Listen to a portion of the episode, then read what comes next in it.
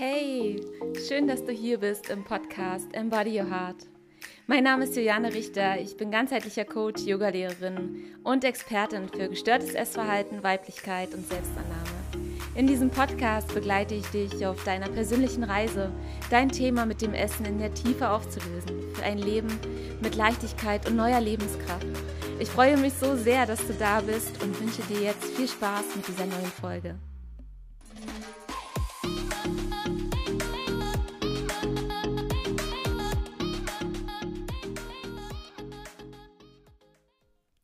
Freue mich so sehr, in dieser heutigen Folge mit dir den zweiten Girls Talk zu teilen, in dem wir über die Heilung der Beziehung in deiner Partnerschaft äh, gesprochen haben. Und Kira und die Franzi und ich, wir haben da so äh, ja viel aus dem Nähkästchen geplaudert, haben unsere ganz persönlichen eigenen Erfahrungen mit diesem Thema geteilt und gehen unter anderem auf äh, die Themen Angst vor einer Beziehung, ja, also diese Angst davor, sich äh, zu binden, gerade wenn die Essstörung einfach ähm, ja ein großes Thema ist, äh, diese Angst davor, dass der Partner das äh, äh, abstoßend finden könnte oder sich gegebenenfalls sogar zurückzieht, ähm, wie du mit dieser Angst vor Ablehnung umgehen kannst und dich authentisch in deiner Beziehung, so wie du halt gerade bist, zeigen kannst. Ja, des Weiteren haben wir darüber gesprochen, wie du dich auch gesund und liebevoll abgrenzen kannst, auch ähm, zu deinem Partner. Ja, und da geht es explizit darum, zum Beispiel, wie gehst du ähm, damit um, wenn dein Partner im Stress ist? Äh, wie kannst du da für dich diese Grenze ziehen, dass du das nicht alles in dich aufsaugst und ja, das gegebenenfalls auch ein Trigger für deine Essstörung ist. Ja. Um, ähm, die Frage nach äh, sexueller Unzufriedenheit ähm, war auch für ganz, ganz viele Betroffene ein wichtiges Thema, wie man, äh, wenn man sich unerfüllt fühlt, respektvoll und ehrlich das Ganze in der Partnerschaft auch thematisieren kann und ähm, es war wirklich ein ganz, ganz toller, wundervoller Live-Talk. Und äh, zum Abschluss haben wir dann auch noch über das große Thema Weiblichkeit gesprochen, wieso so viele Frauen ihre Weiblichkeit ablehnen, was das Ganze mit der Essstörung zu tun hat und vor allem ganz wichtig, wie du deine eigene Weiblichkeit immer mehr leben kannst und äh, die Kontrolle loslassen kannst. Denn das ist ein ganz, ganz wichtiger Aspekt, gerade in Bezug auf die Essstörung, ja, um das Thema Kontrolle und Loslassen. Und ich wünsche dir jetzt ganz viel Spaß beim Reinhören und ähm, ja, wir hören uns danach noch mal kurz. Bis dann. Und ähm, heute geht es ja um das Thema Partnerschaft. Also wie können wir die Beziehung zu unserem Partner oder auch Partnerin, ich glaube, wir sind jetzt im Moment äh, reine Frauen hier, ähm, deswegen kann es ja trotzdem Partner oder Partnerin sein. Ähm, wie können wir diese Beziehung heilen? Und wir haben auch da vorweg wieder Fragen gesammelt aus allen Communities, von Juliane, von Franzi hauptsächlich. Und äh, die Themen kommen aber auch in der Community bei Soulful Journey auf. Also ich denke, dass wir da komplett viele Parallelen abdecken. Und ähm, die erste Frage, die ich da jetzt so rausgepickt habe für uns hier heute Abend, ähm, ist die Frage, wie thematisiere ich die Essstörung in meiner Partnerschaft? Und dazu auch gekoppelt, fand ich so passend die Frage, thematisiere ich es überhaupt? Also sollte ich es überhaupt sagen? Und wenn ja, wie? Wer mag beginnen?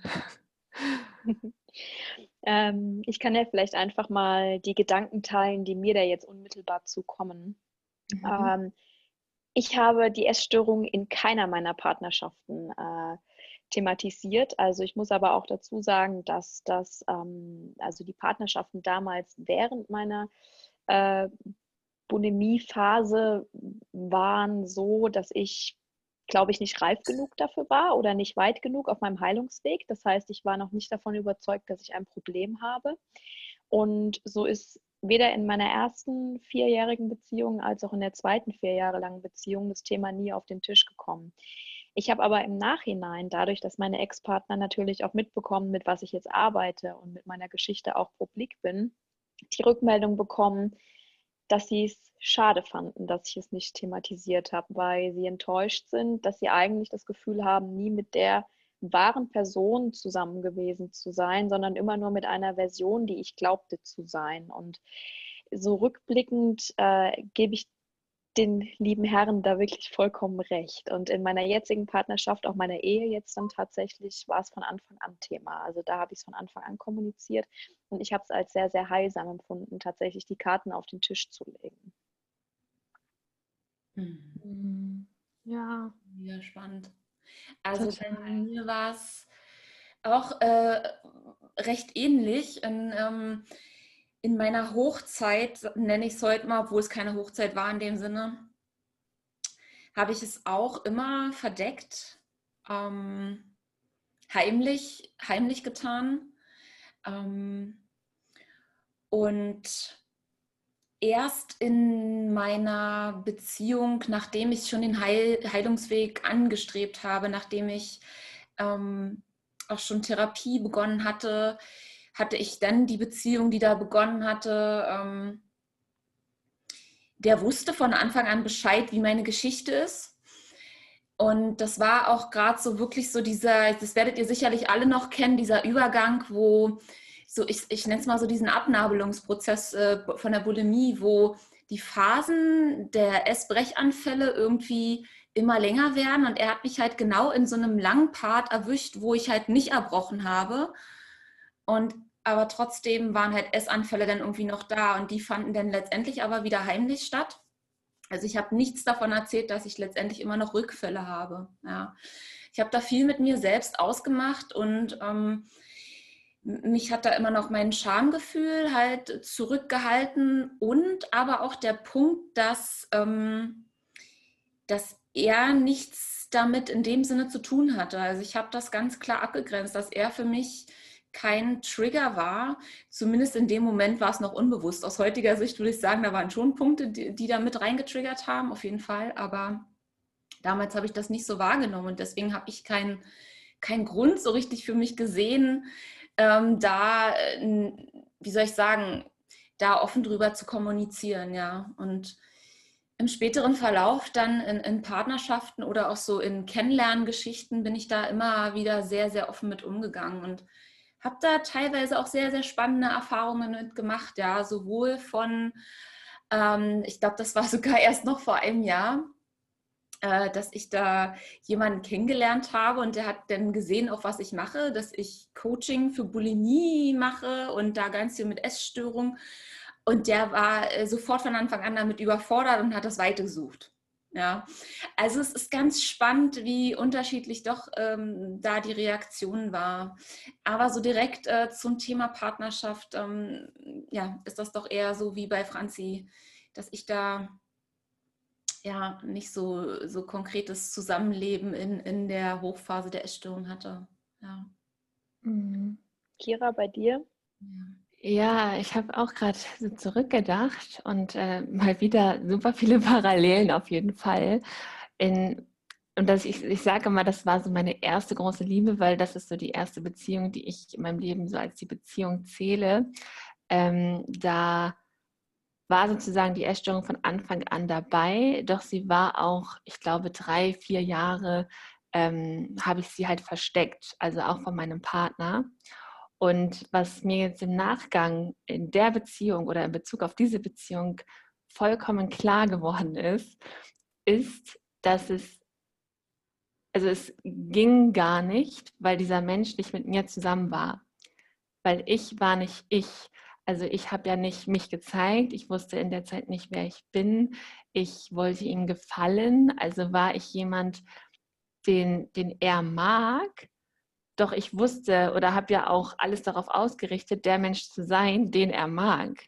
Also war ich in der Zeit komplett nicht ich selbst und somit konnte das auch nicht funktionieren und war auch die Essstörung ganz, ganz laut ähm, und ganz, ganz sichtbar, also spürbar für mich und auch sichtbar für mich, aber für keinen anderen, weil ich sie halt auch bestmöglich versteckt habe. Ähm, doch es war für mich im Nachgang so glasklar, dass dieser Mensch ja mich geliebt hat, beziehungsweise das, was ich zu dem Zeitpunkt nach außen hin gezeigt habe. Also nicht diesen Kern, den ich ja doch in mir getragen habe. Und aufgrund dieser einen Beziehung, und er hat sich dann auch von mir getrennt im Laufe, also so im Laufe der Jahre. Und für mich war halt nach dieser Trennung, die mich in ein ganz großes Loch geworfen hat, und das hat auch einfach gezeigt, was für eine große Kompensation ich mit dieser Beziehung, also diese Beziehung war eine Kompensation von mir und das war der Punkt, wo ich die einzige Form von Liebe herausgezogen habe, die ich mir ähm, geben konnte als Gefühl von Liebe.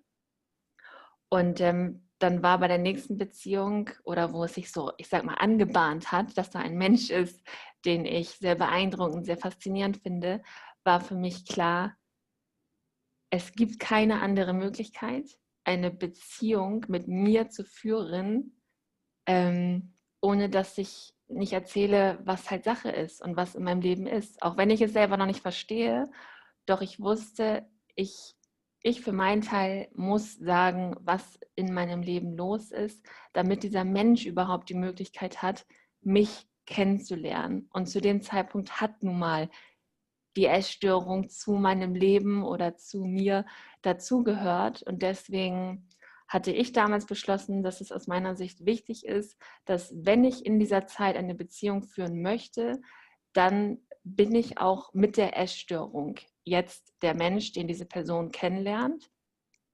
Und ich habe damit ähm, ja gute Erfahrungen gemacht. Ich kann mir vorstellen, dass nicht jeder im Außen damit umgehen kann. Ähm, doch ich glaube, dass wir da definitiv darauf vertrauen dürfen, auch wenn das jetzt sehr viel leichter klingt, als es ist. Doch dass wir in dem Moment darauf vertrauen müssen, dass die Reaktion von der Person im Außen auch ein Teil unseres Heilungsweges ist. Selbst wenn es heißt, dass die Person dann nicht damit klarkommt, wir somit dann nicht diese Beziehung führen, in dem Moment dann doch auf uns gestellt den Weg weitergehen. Und vielleicht ist es dann aber auch so, dass es uns gut tut, noch nicht in Beziehung zu gehen. Und das war auch eine der Fragen, die ähm, auch aufgekommen ist. Das war nämlich sowieso eine Frage, die ähm, ich vorher schon so markiert hatte. Ähm, also diese Frage, darf ich überhaupt, während ich eine Essstörung habe, eine Beziehung führen oder eingehen oder nicht? Spannende Frage. Ja, darf ich. Ähm, ich darf eine Beziehung eingehen. Weil ich eine Essstörung habe, heißt das nicht, dass ich keine Beziehung eingehen darf. Ich denke aber, dass ähm, Offenheit und Ehrlichkeit eine Grundvoraussetzung ist und nicht nur, wenn man eine Essstörung hat, sondern auch überhaupt. Ja, und ähm, im Endeffekt möchte man ja selbst auch wissen, wer der Partner ist und nicht einfach nur irgendeine ähm, Version vorgehalten bekommen, die sich anders darstellt als das, was im Inneren eigentlich vor sich geht. Und ich glaube, wenn wir Rollen spielen in Beziehungen, nehmen wir dem Partner die Möglichkeit, wirklich offen und ehrlich zu entscheiden, ob man kompatibel ist. Ja? Mhm. Und das knüpft total an eine wunderschöne Nachricht an, die ich gerade im Chat gelesen habe, dass der Grund, warum man ähm, eventuell nicht sagt, dass man eine Essstörung hat, immer die Angst vor der Ablehnung ist. Ja? Also ich meine, die Gefahr, die besteht. Aber Ablehnung in dem Sinne muss nicht immer etwas Negatives sein. Aber das ist natürlich auch einfacher gesagt, als, als es tatsächlich dann ist, weil man sich mit einer Essstörung ja auch oft sehr, sehr einsam und alleine fühlt und genau dann den Partner nicht verlieren möchte, egal ob es passt oder nicht.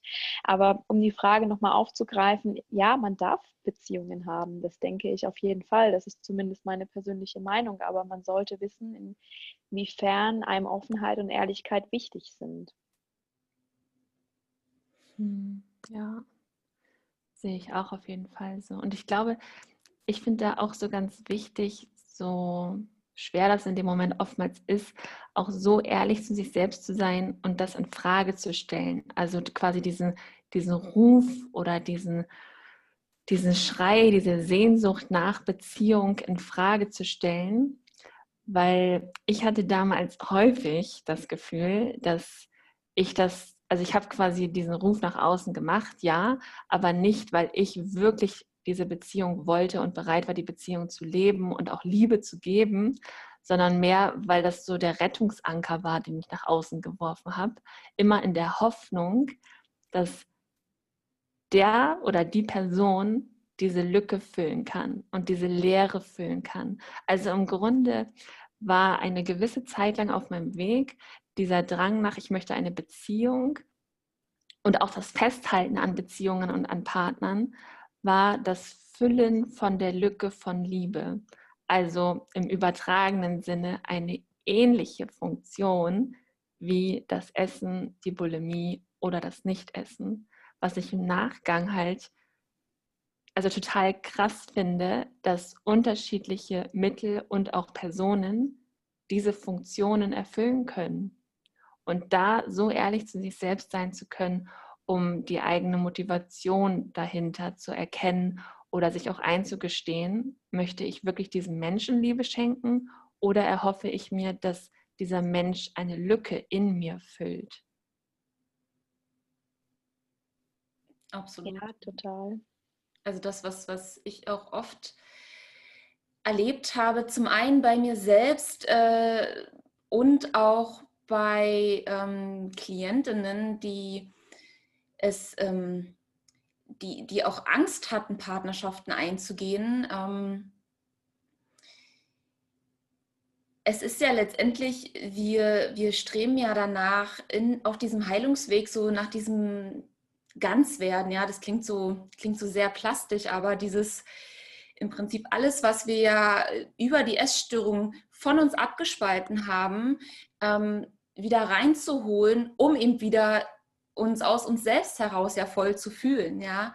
Und ähm, eine Beziehung zu führen gehört halt einfach zu einem ganz natürlichen Bedürfnis dazu. Natürlich ist das auch immer wieder mal phasenweise abhängig, dass man, dass es, es kann, glaube ich, auch mal total sinnvoll sein, gerade wenn man ein Thema mit der Einsamkeit hat, ja, wenn das ein ganz, ganz großes Thema in deiner Essstörung ist, dann darfst du das auch in die Heilung bringen. Und bei mir war zum Beispiel das Thema Einsamkeit ein ganz, ganz, ganz großes Thema, dass ich auch tatsächlich äh, beziehungssüchtig geworden bin, ja, und dass die Beziehungssucht für mich ein Ersatz war, ähm, ja, fürs Essen.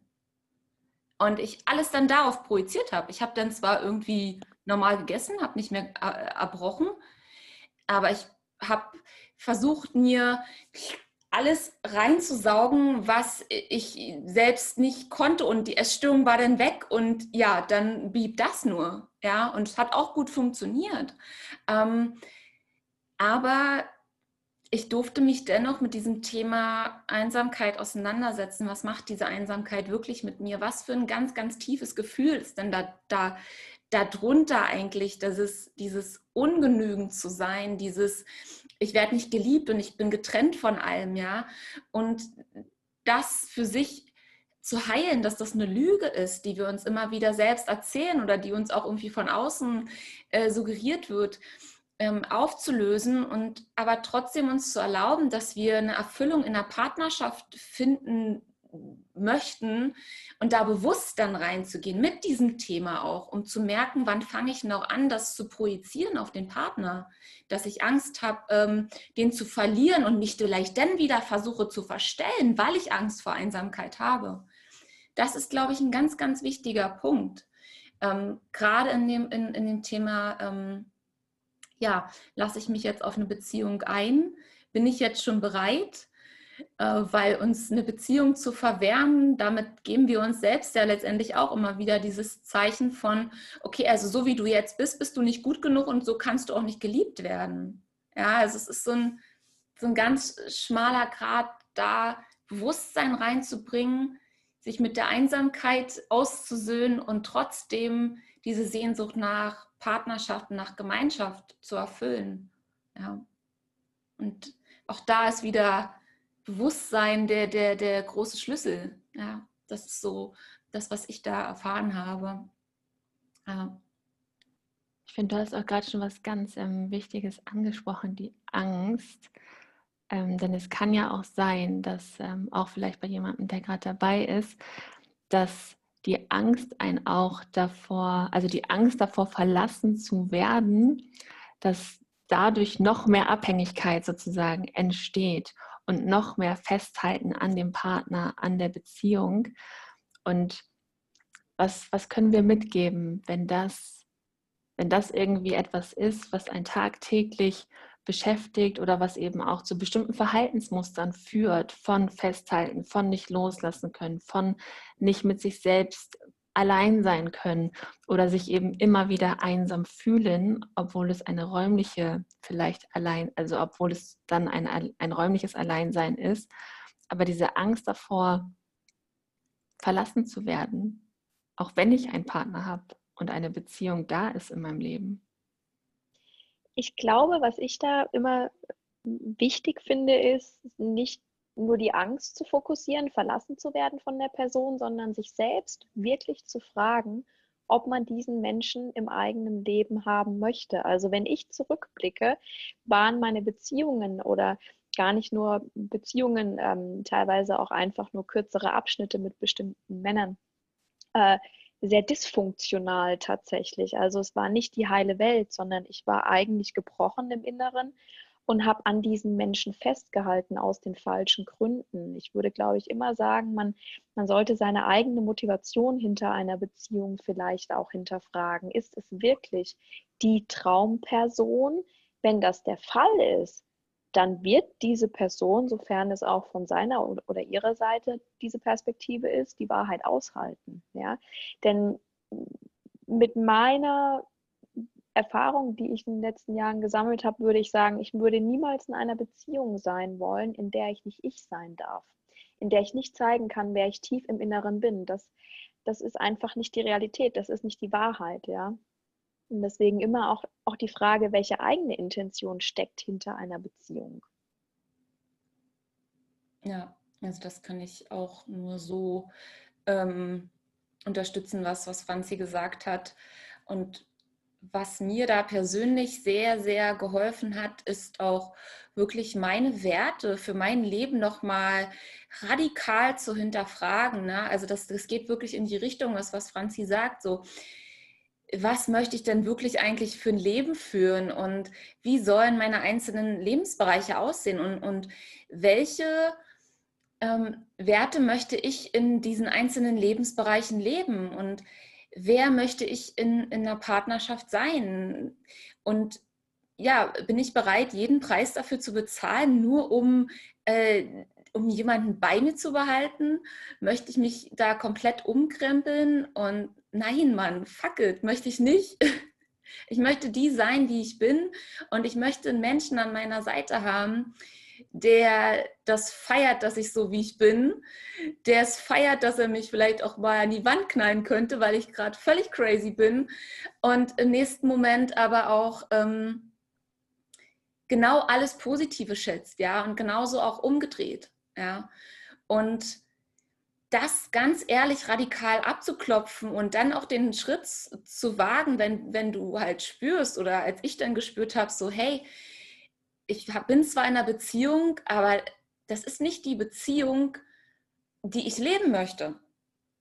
Ja, und dann auch zu gehen tatsächlich, für sich selbst loszugehen und ähm, natürlich dann auch diese Einsamkeit wieder in Kauf zu nehmen und erstmal dieses, okay, jetzt stehe ich wieder allein da.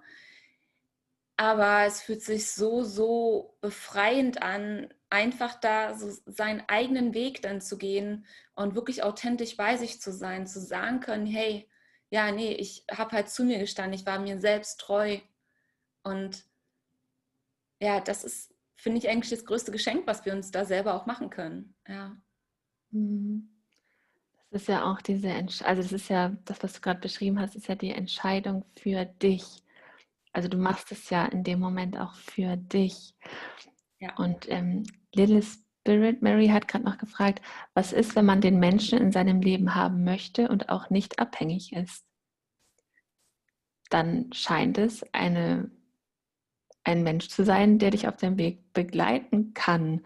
Denn das klingt ja nach einer gesunden Beziehung, die du damit beschreibst, wenn du spürst, dass du den Menschen, den Menschen Liebe geben kannst und diese Menschen in deinem Leben haben möchtest und nicht nicht abhängig bist oder da auch keine Abhängigkeit ähm, siehst oder wahrnimmst bei dir selbst oder zwischen deiner Innenwelt und der Person, dann ähm, klingt es für mich nach einer gesunden Beziehung. Wir haben ähm, gerade schon das authentisch zeigen, authentisch sein angesprochen und auch immer wieder, finde ich, blitzt es durch, dass es so wichtig ist, dass wir authentisch sind, beziehungsweise uns es selber erlauben. Und es kam auch eine ganz konkrete Frage dazu rein, wie kann ich mich in einer Beziehung authentisch zeigen, ohne die zu sein, die ich glaube, für den anderen sein zu müssen. Also auch so ein bisschen das, was ich vorhin schon so beschrieben habe, was ich da, was ich da auch in dieser ersten ähm, längeren Beziehung erlebt habe, aber auch jahrelang über einen langen Zeitraum gar nicht wahrgenommen habe. Also mir war das lange nicht klar. Deswegen ist es erstmal, finde ich, sehr positiv, wenn du es wahrnimmst, dass du versuchst, jemand zu sein, der du eigentlich nicht bist. Denn damit ist schon mal so die erste große Erkenntnis da. Und ähm, dann quasi zu schauen, wo oder wie verstelle ich mich denn und was versuche ich dadurch zu kreieren oder zu erreichen. Denn im Grunde bist du ja jemand anderes, weil du glaubst, darüber nur etwas zu bekommen, wonach du eine Sehnsucht in dir trägst. Und vielleicht funktioniert das immer mal kurzzeitig, dass du dafür ein Gefühl bekommst oder dass, dass du dafür irgendwelche kurzfristigen Erfolge aus deiner Sicht bekommst. Doch es ist sicherlich nicht nachhaltig, weil es ja nicht echt sein kann, solange du nicht echt bist.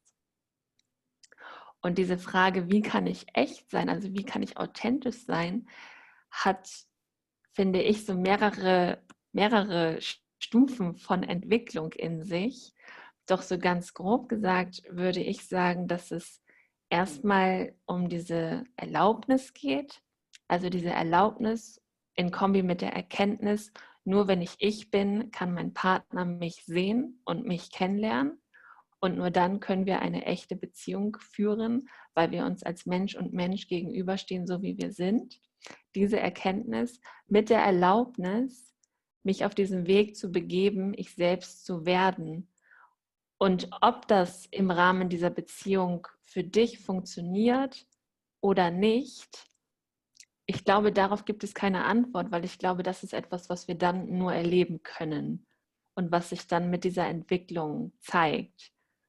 Weil ich bin mir sicher, dass es Beziehungen gibt, die das gemeinsam gehen und ich bin mir sicher, dass es auch Beziehungen gibt, wo dann der Rahmen nicht mehr passt und wo wir uns dann eben lösen, um wir selbst zu sein und sein zu können.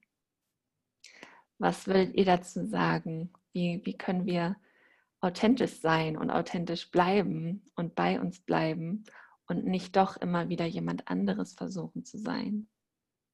Ich denke, dass es wichtig ist, auf jeden Fall sich auch dessen bewusst zu sein, was wir damit versuchen zu erreichen, wenn wir nicht authentisch sind. Also oft geht es ja wirklich um das Vermeiden von Disharmonien. Also ich mache mich so kompatibel wie möglich, damit ich nicht mit meinem Partner aneinander gerate, damit ich keine unangenehmen Gefühle konfrontieren muss, damit ich nicht konfrontieren muss, dass wir vielleicht doch nicht zueinander passen. Also eigentlich geht es ja hier um ein ganz starkes Harmoniebedürfnis. Es ist eigentlich nichts anderes, wenn man das runterbricht. Und ich denke, das in Kombination mit einer Essproblematik ist immer genau die Schwierigkeit, dass wir ja Gefühle einfach nicht so gut aushalten können, dass wir von anderen angenommen werden wollen, dass wir nicht irgendwelche Reibereien haben wollen, dass wir nicht von anderen gesagt bekommen wollen, das passt mir nicht oder so wie du bist, das passt nicht zu mir. Genau wieder diese Ablehnung.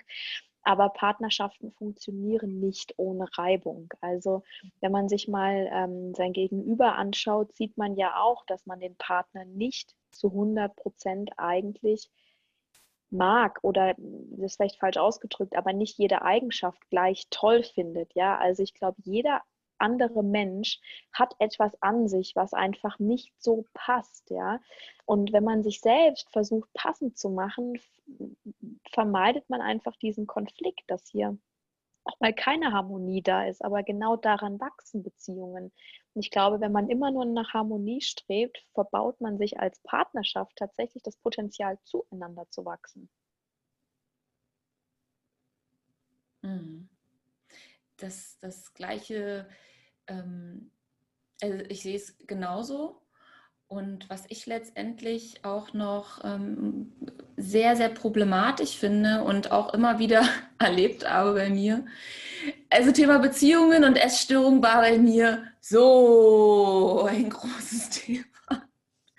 Es war, es war wirklich ein, ein langer, langer Leidensweg und was ja ein ganz, ganz großes Thema für viele, viele Betroffene ist, ist einfach dieses äh, Nähe und Distanz. Und letztendlich ist ja dieses ähm, sich nicht authentisch zu zeigen, eine Form des Ausdrucks, Distanz aufzubauen. Indem du dich nicht voll zeigst, baust du, baust du nicht die Brücke zu dem anderen, sondern du cuttest sie eigentlich. Ja. Und das Gleiche passiert aber auch im, Ge im Gegenzug. Also wir spiegeln uns ja die ganze Zeit gegenseitig etwas in Beziehungen. Wir projizieren automatisch auf den anderen über. Und häufig ist es das so, dass ja ganz, ganz viele, ich kann jetzt nur von Frauen sprechen, sehr feinfühlig sind und, und spüren, wenn der Partner eigentlich nicht so richtig die Nähe zulassen möchte. Und eigentlich wünschen wir uns das, bauen aber Distanz auf. Also das heißt, es ist ein innerer Konflikt, den wir dadurch kreieren. Und das bringt eigentlich erst so richtig Spannung in die ganze Beziehung rein, also Anspannung und diese Anspannung ziehen wir uns ja meistens als Betroffene einer Essstörung voll rein und kompensieren sie. Also das ist eigentlich ein Prozess, der nochmal eine Nummer tiefer da entsteht. Ja, dass wir ja, also ich, ich weiß nicht, wie es euch geht, aber bisher alle, die ich durchweg kennengelernt habe, sind so ultra feine, feinfühlige, sensible äh, Wesen, nicht, dass das andere Menschen auch sind, aber ich kann jetzt nur aus der Bubble sprechen, in der wir uns jetzt hier befinden. Das so gefühlt wie so ein Schwamm, wir alles aufsaugen, ja, und wir dann aber leider noch unsere destruktiven Muster da im Rucksack haben, die wir dann so Stück für Stück noch auspacken, ja. Das heißt, wir sabotieren ja dadurch dann noch zusätzlich unseren Heilungsweg. Ja, also dieses sich dann nochmal doppelt zu verstecken sozusagen, ja, als, als, würden wir uns dann sozusagen noch einen extra Ziegelstein hinten reinpacken, ja. Und das heißt für mich im Umkehrschluss und deswegen hat für mich dann nur dieser radikale Weg dann geklappt und radikal klingt vielleicht für viele immer so, oh, okay, oh Gott, ne?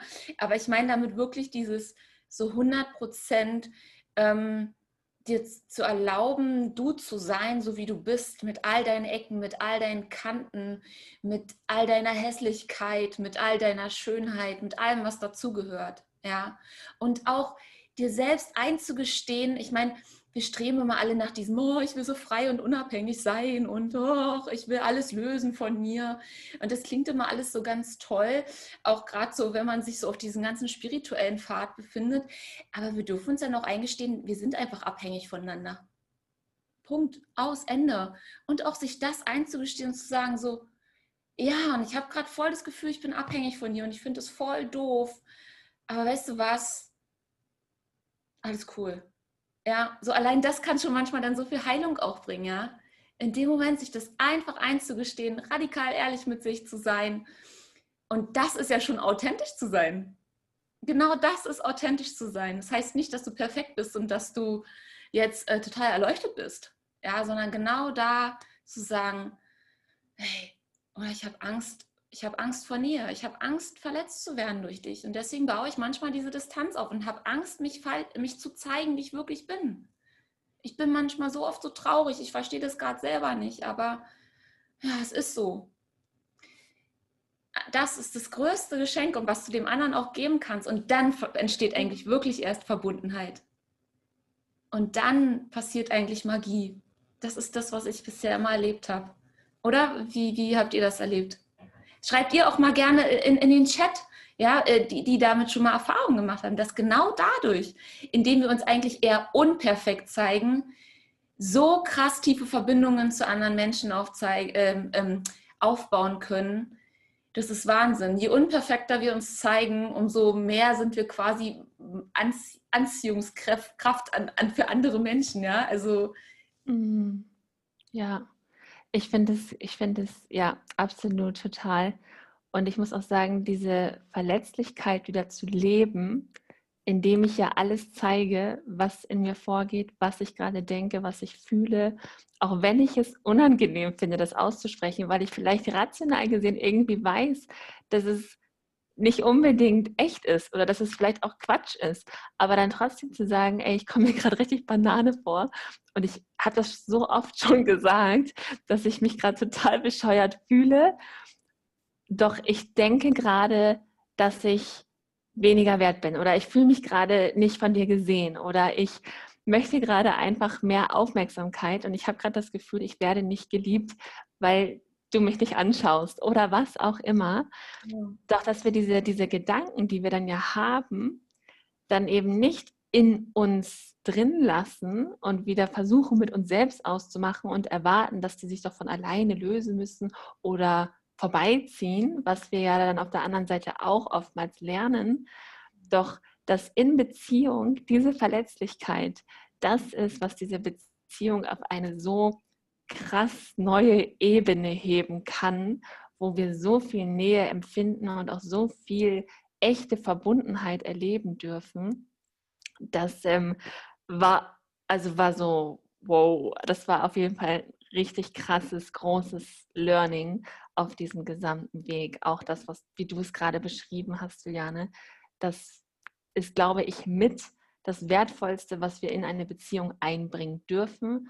Und das ist auch mit, finde ich, das Wertvollste, was wir durch diesen Weg, durch eine Essstörung für uns lernen dürfen, um es dann in eine Partnerschaft zu integrieren. Ja. ja. Ich habe in meinen Beziehungen tatsächlich die Essstörung und authentisch sein als ein Kontinuum erlebt. Also desto stärker die Essstörung da war, desto unauthentischer war ich.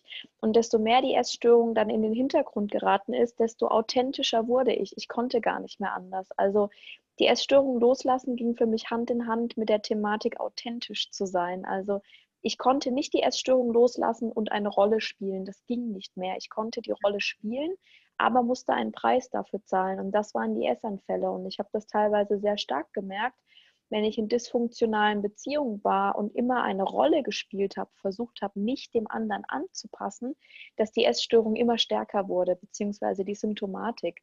Und desto mehr ich authentisch war, desto mehr ist die Symptomatik auch nach unten gegangen, beziehungsweise hingegen zu null. Habt ihr das auch ähnlich erlebt? Auch ihr im, im Chat schreibt sehr, sehr gerne, wenn ihr das auch kennt, dass da so eine ganz starke Verknüpfung ist vielleicht. Oder Juliane, Kira, wie habt ihr das erlebt? Ja, absolut. Also die, die Essstörung, die war ja immer so das perfekte Mittel, mich zu verstecken. Ja, total. Und es ist irgendwann auf dem Weg so, ja, du kannst ja dann noch nicht mehr zurück das, das geht ja nicht mehr. Ja? Obwohl ich mir oft gewünscht habe, so, weil ich dachte so, oh Gott, jetzt hast du eine Tür aufgemacht und jetzt, oh Gott, da sind ja noch mehr Türen. Hättest du mal lieber die erste gar nicht aufgemacht, ja. Ähm, ja, aber es, es geht dann irgendwann nicht mehr. Wenn du einmal hingeschaut hast und siehst, dass es auch nur so gehen kann, ähm, ja, also wie du auch beschreibst, total. Ja, die, die, Mädels hier im Chat, die schreiben auch, ne? Äh, Little Spirit schreibt, ich kann über alle meine Gefühle mit meinem Partner sprechend ausleben, oh. insofern ich sie identifizieren kann. Ja. Mega. Ja. Und ich glaube, manchmal muss das auch gar nicht unbedingt notwendig sein, dass man selber auch immer alles sich tot analysiert, sondern einfach das mal ausspricht, dass man mal gehört hat, so wie, wie, wie du gerade vorhin gesagt hast, Kira, dieses aussprechen und auch sagen, ich komme mir total doof vor, dass ich gerade so denke oder so fühle, aber es ist gerade einfach so. Und dass es damit auch schon wieder so weg ist. Und dann losgelassen, ja, rausgeschickt, ausgesprochen und genau darum geht es ja häufig, dass es einfach den Weg rausfinden möchte, damit wir es eben nicht wieder in uns reinfressen müssen, ja. Und das ist schon so wertvoll. Egal wie, wie komisch das manchmal alles so klingt, was wir so denken und fühlen und es ist, wie es ist. Gefühle sind Gefühle und der Verstand, der fängt ja nur an, das dann zu bewerten. Aber dem Gefühl ist es eigentlich egal, ob es jetzt doof ist oder ob es Sinn macht. Es ist jetzt einfach da. ja. Mhm. Ich würde ja ganz gerne so ein Thema einwerfen. Mhm. Ähm, und zwar, es gibt ja auch die diesen, diese Möglichkeit, äh, die wir, glaube ich, auch alle kennen, ähm, dass sich in dieser Zeit, wo wir eine Rolle spielen oder halt noch verstärkt dazu neigen, jemand anderes zu sein oder versuchen, jemand zu sein oder jemandem oder etwas zu entsprechen, was wir glauben sein zu müssen, dass wir in dieser Zeit auch sehr, sehr, ich sag mal in Anführungszeichen, anfällig sind durch auch unsere sensiblen und hochsensiblen Fühler, anfällig für diese Energien oder auch den Stress von der anderen Person sind. Das heißt, dass wenn der Partner gestresst ist oder Stress von der Arbeit mit nach Hause bringt, dann überträgt sich das auf uns, triggert bei uns eventuell etwas, wofür wir dann wieder die Essstörung glauben zu brauchen oder zu benutzen und dass wir dann denken, dass unser Partner unser Trigger ist. Also das kann ja auch in unterschiedlichsten Konstellationen oder auch Beziehungen natürlich passieren. Ich glaube, da ist auch viel was wir auf Eltern projizieren können.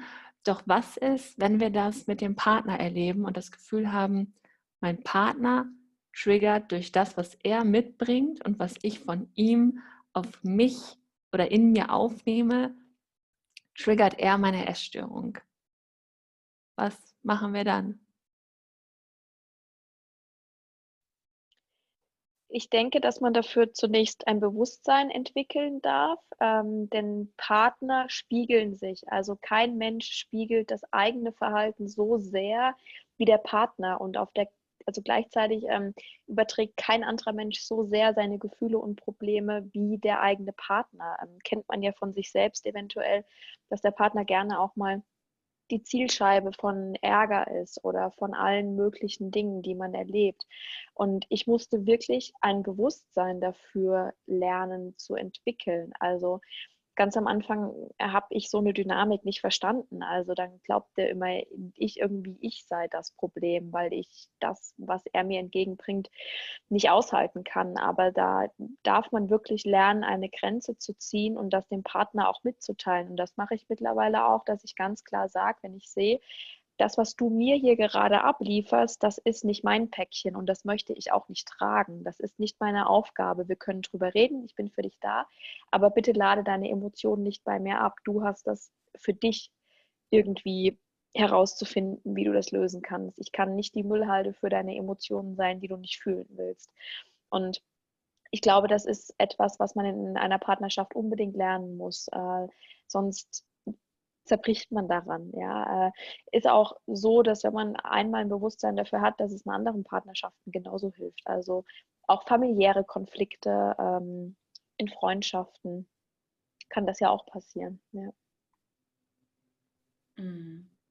Also ich habe das auch relativ häufig erlebt, ähm, auch gar nicht so unbedingt immer in Partnerschaften, sondern generell, dass ich ähm, mir irgendwie die Energien von anderen Menschen die ganze Zeit reingeholt habe.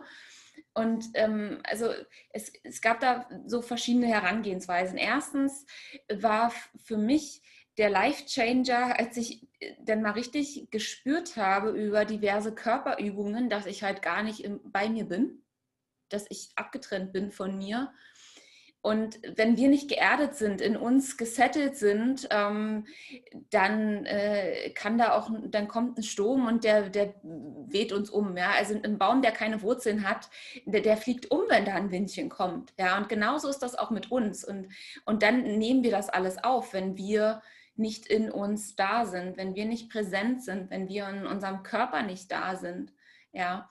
Und dann greifen natürlich auch, je, je, weniger wir bei uns sind, dann greifen auch umso mehr unbewusste Muster, die Essstörung, Essanfälle etc., weil letztendlich die Essstörung bedient ja einen sehr, sehr gro großen Part, uns zu erden, ja, übers Essen.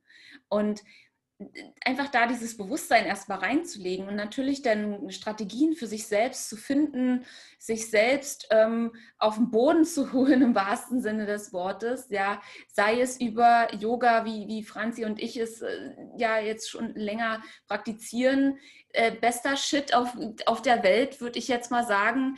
Wenn du auf die Erde kommen willst, äh, auf die Yogamatte dich zu stellen, äh, nach zehn Minuten, deine ganze Welt ist schon wieder komplett anders. Aber ich glaube, Kira, du, du bist ja da auch ähm, eigentlich ganz gut im Game, ne? was, was äh, Yoga angeht. Ich mache es auf jeden Fall auch ähm, regelmäßig. Ich würde sagen, nicht so nach dem, nach einer bestimmten Praxis, sondern irgendwie sehr intuitiv und wirklich mehr so nach dem, was ich dann brauche. Also ich finde, Yoga ist da genauso ähm, oder ist einfach eine andere Art und Weise, sich zu grounden. Und ich finde, das passt einfach so optimal zum Yoga, weil du gehst halt wirklich auf die Matte. Du bist automatisch irgendwie anders geerdet als jetzt in einer Meditation zum Beispiel.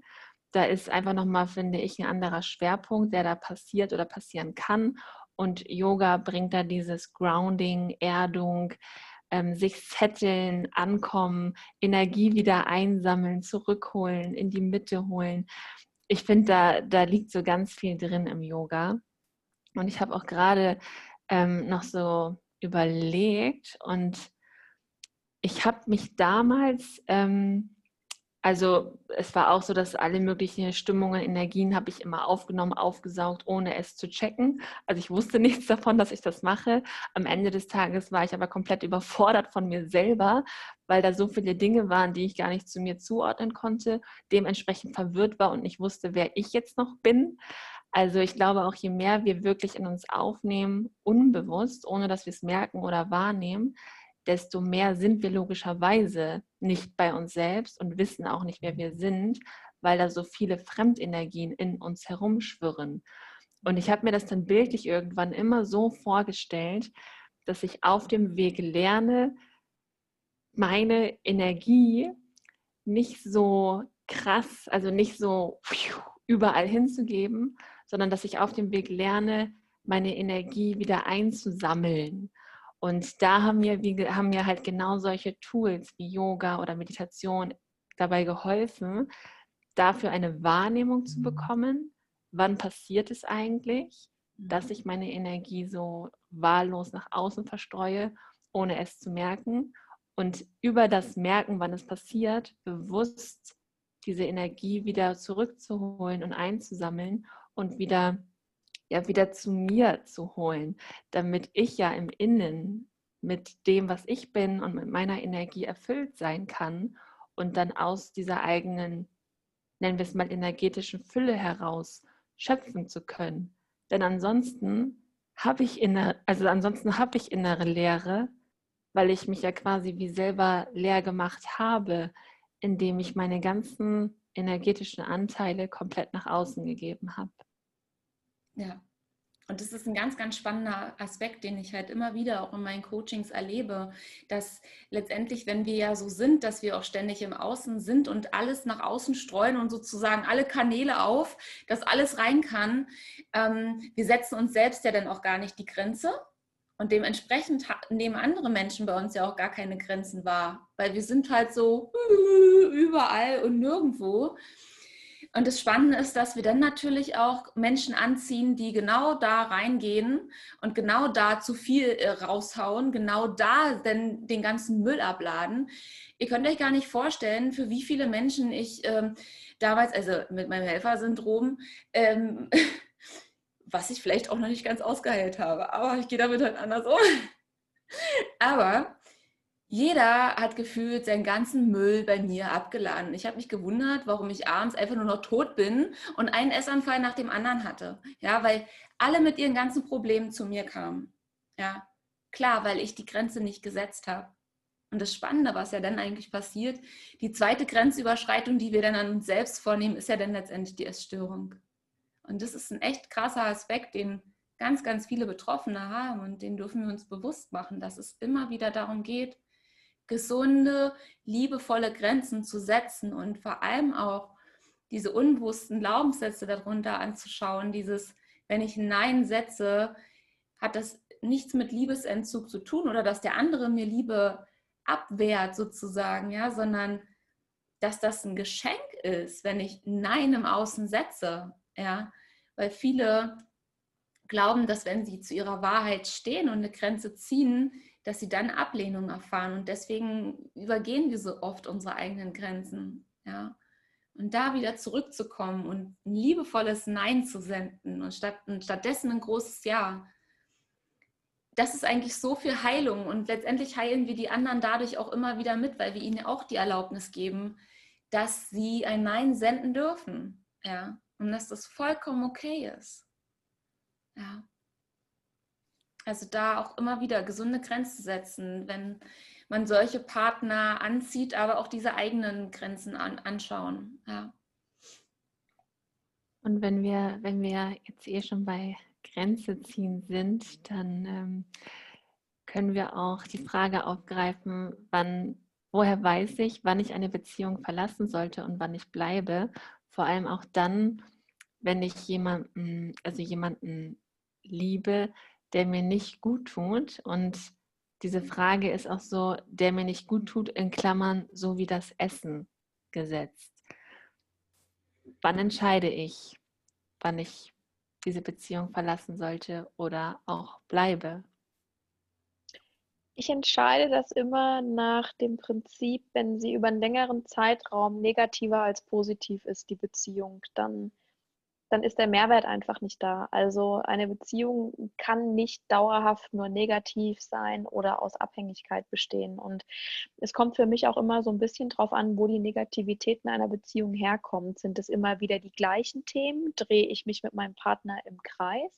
Oder sind es immer andere Themen und wir lernen gemeinsam und wachsen auch daran? Also manchmal hilft es, in einer Beziehung wirklich genauso wie auf dem Heilungsweg nicht nur nach vorne zu schauen, sondern auch zurückzuschauen sind wir gewachsen als Paar? Hat diese Negativität oder das, was uns Probleme bereitet, dazu geführt, dass wir zu besseren Menschen geworden sind oder dass wir daran gewachsen sind?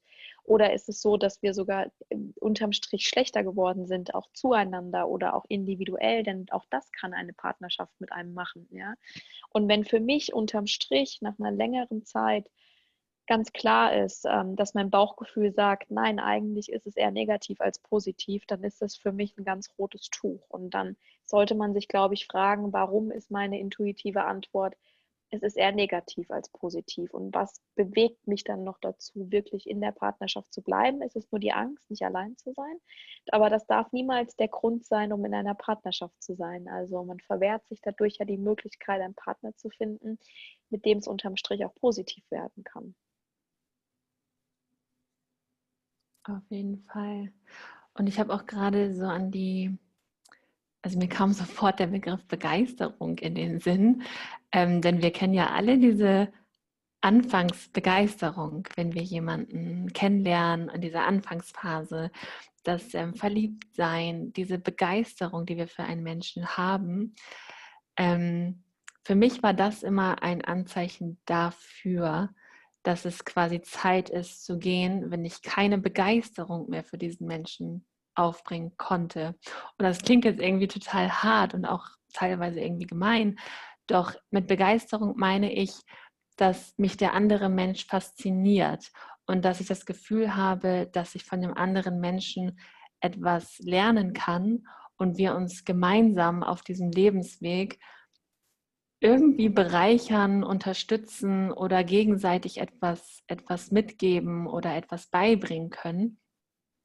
Und das hat bei mir immer so eine unfassbare Faszination und auch Begeisterung für den Menschen vorgebracht. Und wenn diese Begeisterung nicht mehr da war und ich quasi nur noch rumgenörgelt habe und schon nach den Fehlern gesucht habe an dem anderen, dann wusste ich immer, auch wenn das dann noch eine längere Zeit gedauert hat, doch dann wusste ich einfach, okay, wenn ich ehrlich bin, möchte ich doch mein Leben gar nicht mehr mit diesen Menschen verbringen. Und das, glaube ich, wissen wir tief in uns. Es kann mal noch eine Weile dauern, bis wir dann diese Handlung zum Beispiel machen, dass wir wirklich jemanden verlassen. Oder es kann auch passieren, dass wir das so lange hinauszögern und selber so ja äh, unausstehlich werden, dass der andere uns verlässt, weil wir einfach nicht bereit sind, die Entscheidung zu treffen. Das kann auch sein. Doch ich glaube, dass unsere Wege definitiv auf irgendeine Art und Weise radikal oder eben sogar liebevoll getrennt werden, wenn es nicht stimmig ist und wenn wir uns nicht mehr wie ein Team gegenseitig begleiten können oder gegenseitig begleiten. Also ich bin da immer so ein ja, von, von Begeisterung getrieben gewesen. Bis mhm. heute. Spannend ist auch, dass im Chat, also ich habe so ein bisschen die Nachrichten jetzt mal mitverfolgt, eigentlich immer so gesagt wird, wenn ich nicht authentisch sein kann. Also wenn ich nicht ich sein kann, wenn ich mich verbiegen muss und meine Bedürfnisse hinten anstellen muss. Ja. Spannend ist auch, ähm, Luisa hat das geschrieben, wenn sie jede Kleinigkeit in den Wahnsinn treibt beim Gegenüber. Das hat auch viel damit zu tun, dass man ab einem gewissen Zeitpunkt, wenn es wirklich nicht mehr kompatibel ist, dann einfach die Dinge fokussiert, die einen stören und nicht die, die passen, sondern wirklich alles, was stört, ist so richtig in den Vordergrund gehoben. Mhm. Ich mhm. glaube persönlich so, das ist auch einfach meine eigene Erfahrung. Ähm, ich möchte es mal so sagen, ich habe vom ich sage immer das Universum, ähm, ich habe vom Universum immer eine auf den Deckel bekommen, wenn ich nicht auf mein Bauchgefühl gehört habe, wenn ich nicht meiner Intuition gefolgt bin. Ähm, ich habe sehr, sehr häufig schnell gespürt, ob jemand zu mir passt oder nicht. Und genau das ist auch immer wieder meine Lernaufgabe gewesen. Und ich, ich bringe das jetzt ja einfach mal an, weil ich, ich glaube, dass es für die eine oder andere einfach wertvoll sein könnte oder die ein gleiches Thema damit hat. Ähm, wenn wir halt spüren, dass wir irgendwie ein ungutes Bauchgefühl haben und es ist einfach so, Intuition kannst du nicht erklären. Sobald du sie erklären kannst, ist es nicht mehr die Intuition. Und ich bin der festen Überzeugung, dass jede Frau irgendwo spürt, ob der oder diejenige, die da gerade da ist, die richtige ist. Das spüren wir.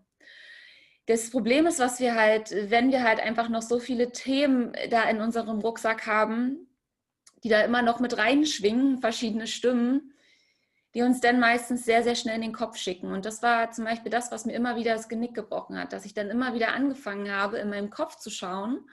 Und vor allem, dann war ja auch da immer noch so eine Essstörung, so eine psychische Erkrankung, die mir dann auch immer gesagt hat, naja, ach komm, du bist halt die, die hier Psyche hat und sei mal nicht so und gib dem doch mal eine Chance und naja, vielleicht ist es ja so und habe dann im Prinzip versucht, mit dem Kopf ähm, ja, mir, mir die Dinge irgendwie schön zu reden oder warum es denn irgendwie doch klappen könnte. Und ich bin immer wieder auf die Nase gefallen, weil ich nicht auf mein Bauchgefühl gehört habe.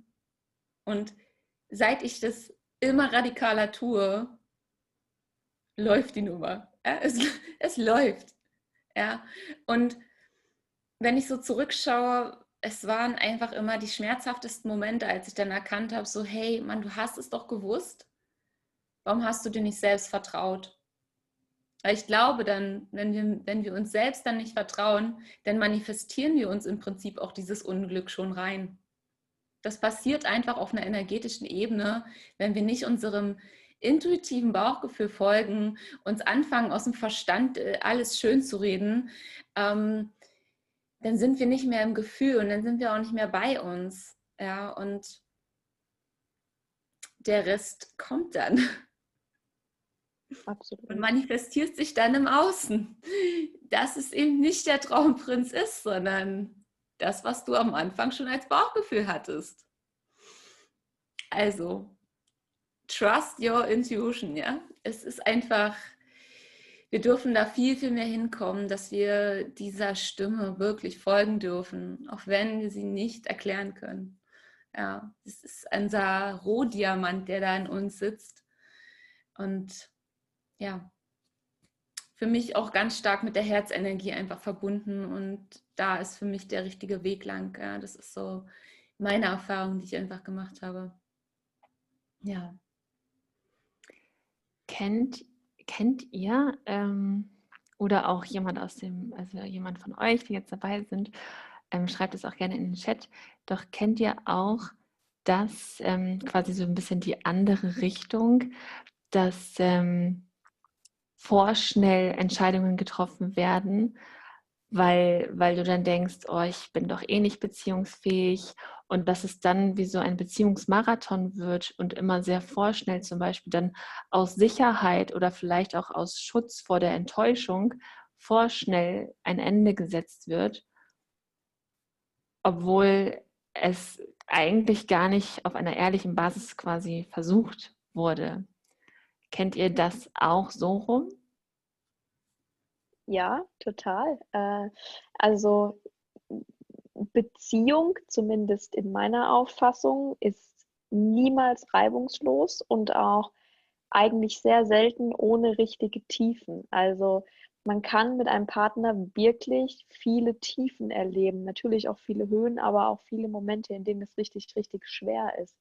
Und während der Phase meiner Essstörung war ich emotional nicht belastbar und ich habe eigentlich den wahren Tiefgang einer Partnerschaft nicht ausgehalten. Und wenn es schwierig wurde, habe ich dann oftmals auch wirklich die Reißleine gezogen, weil ich mir dachte, das kann ich nicht das, ich bin nicht dafür bereit, an der Beziehung zu arbeiten. Äh, ich denke schon, also zumindest in meiner Vorstellung, dass eine Beziehung einfach so eine gewisse emotionale Belastbarkeit voraussetzt. Und ich habe definitiv dann oftmals auch den Weg gewählt zu sagen, das, das geht nicht. Ich, ich komme hier nicht weiter mit dir, weil ich einfach nicht in der Position war, das wirklich auszuhalten. Ja, kenne ich auch in die Richtung, absolut. Mhm. Und dann ist es ja, so wie du es auch gerade sagst, es ist ja umso kraftvoller, finde ich auf jeden Fall, dass du dann nicht von dir erwartest und dich quasi zwingst, ja, aber ich muss doch jetzt äh, an mir arbeiten, damit diese Beziehung hier jetzt funktioniert, sondern dass du dann, dann auch gesagt hast, ich bin im Moment nicht in der Lage, da in eine Tiefe zu gehen oder vielleicht auch für den anderen da zu sein. Das ist ja auch so etwas, was wir uns dann eingestehen sollten, dürfen, müssen, dass wir selber nicht in dieser Lage sind, dass wir für den anderen so da sein können, wie er es eventuell braucht oder sie es eventuell braucht.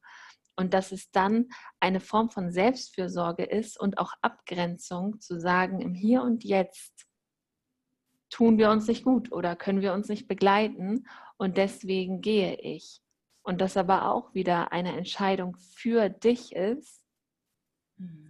Auch wenn es vielleicht von außen dann wie so eine Entscheidung gegen die Beziehung aussieht.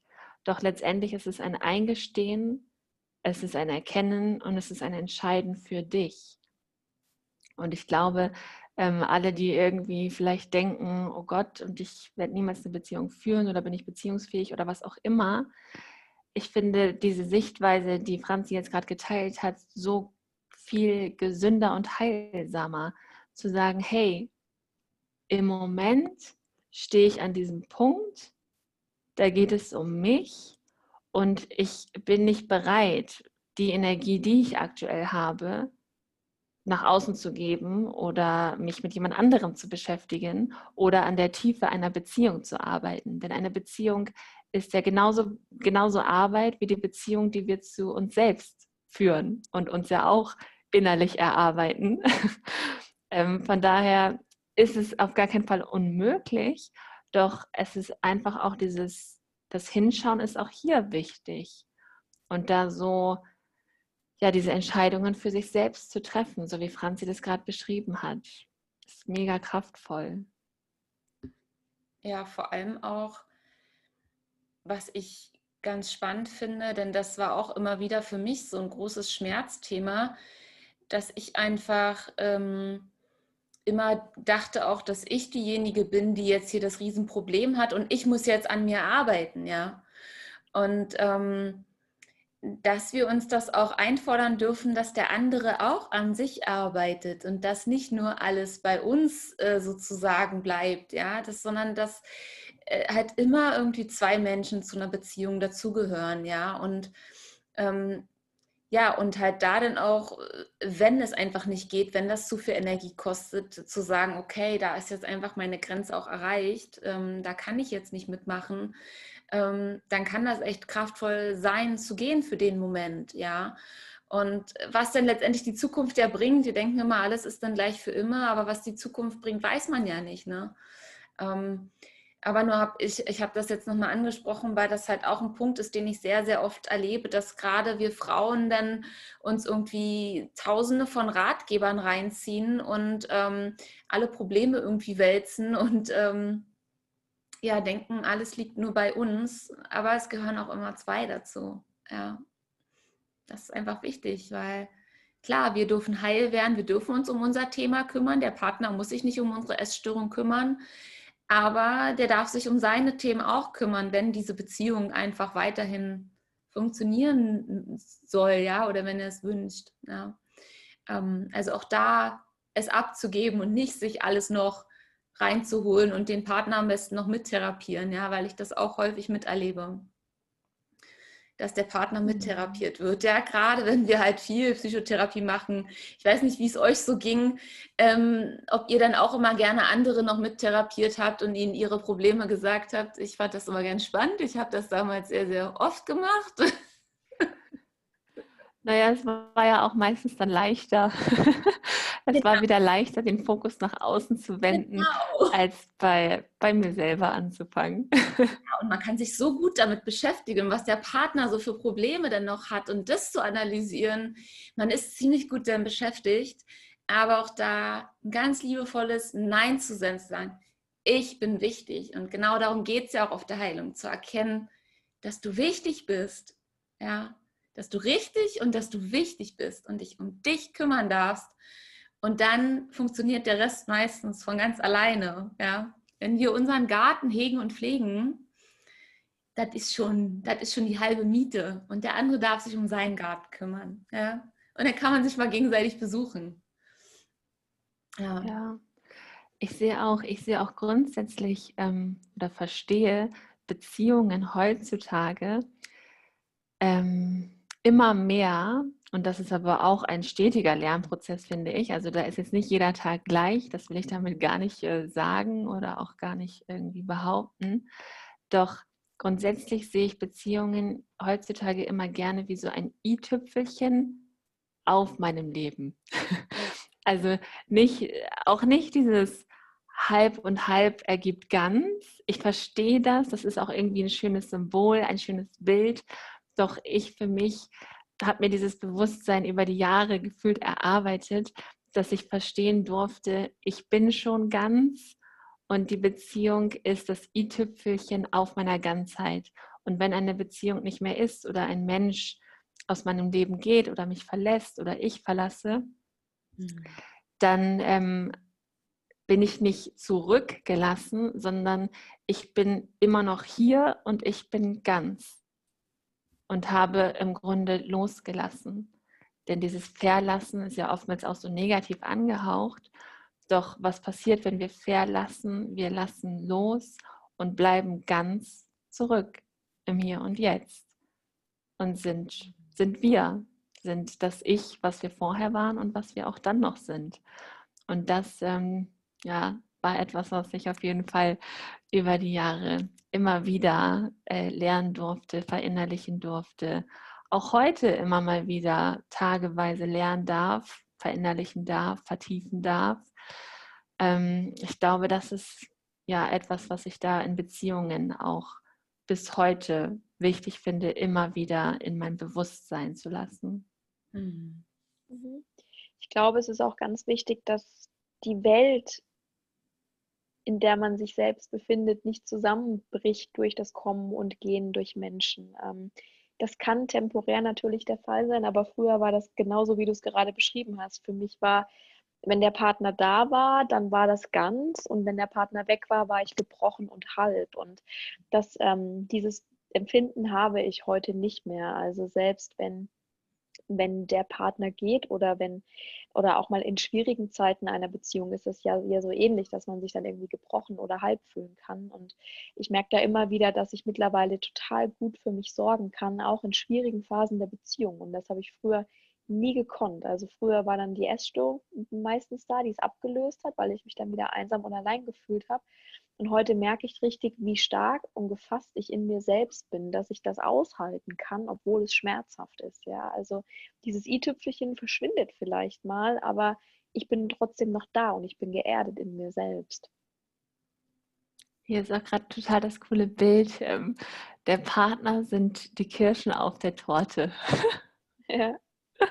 Das fand ich gerade äh, ja, irgendwie sehr passend. Und die wichtigste Beziehung ist die mit sich selber ein sehr schönes Bild. Bevor wir in eine kleine ähm, QA-Runde zu, zum Ende dann noch machen, äh, würde ich gerne noch einen letzten Punkt aufgreifen, weil ich glaube, dass auch Sexualität total das wichtige Thema ist, wenn es um Beziehung geht, was wir uns sicherlich auch häufig oder länger nicht erlauben, anzusprechen, auszusprechen, für uns einzustehen, aufzustehen. Und es kam auch so eine Frage aus den Communities, dass ich mich körperlich nicht oder dass ich mich körperlich sexuell nicht erfüllt fühle und wie ich damit umgehen und wie ich das auch ansprechen kann bei meinem Partner in meiner Beziehung. Ich kann dazu auch eigentlich direkt ähm, anfangen, weil ähm, also ich war auch mal so eine längere Zeit, ähm, hatte ich immer das Gefühl, oh, irgendwie, ich bin nicht so erfüllt, oder ich bekomme nicht das, was ich eigentlich brauche. Und das habe ich, das habe ich gemerkt. Das habe ich einfach daran gemerkt, dass ich mir bestimmte Dinge zum Beispiel vorgestellt habe oder dass ich richtig gemerkt habe, dass ich so im Bett lag neben meinem Partner und mir gewünscht habe, dass irgendwelche ja irgendwelche Zeichen von der rechten Seite kommen oder dass ähm, er irgendetwas macht. Also ich habe gemerkt, dass ich so eine Erwartung habe, dass der andere mir quasi zeigt, dass er jetzt körperliche Nähe möchte oder dass er jetzt irgendwie Intimität möchte.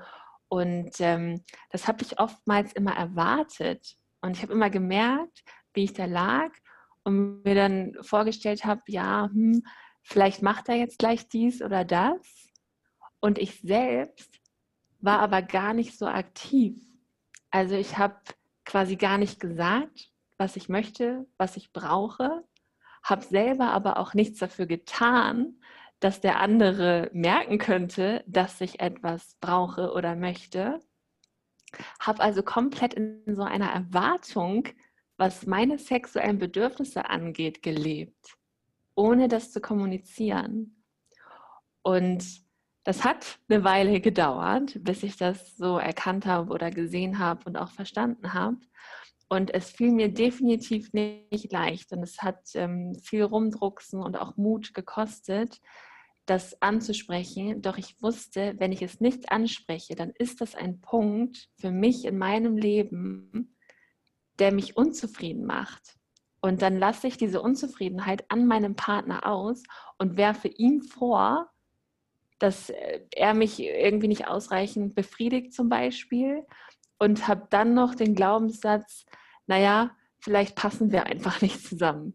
Also am Ende kann das sogar dazu führen, dass ich dann glaube, wir passen nicht zusammen, ich muss mich trennen. Obwohl es vermutlich gar nicht der Fall ist, weil ich im Grunde in einer Erwartungswelt lebe, ohne sie ausgesprochen zu haben und dem anderen somit die Möglichkeit gegeben zu haben, auf mich einzugehen. Und da ich meinen Partner nicht, also ich wusste, ich möchte diesen Menschen nicht verlassen, Deswegen kann das nicht das Ergebnis sein, was am Ende dabei rauskommt.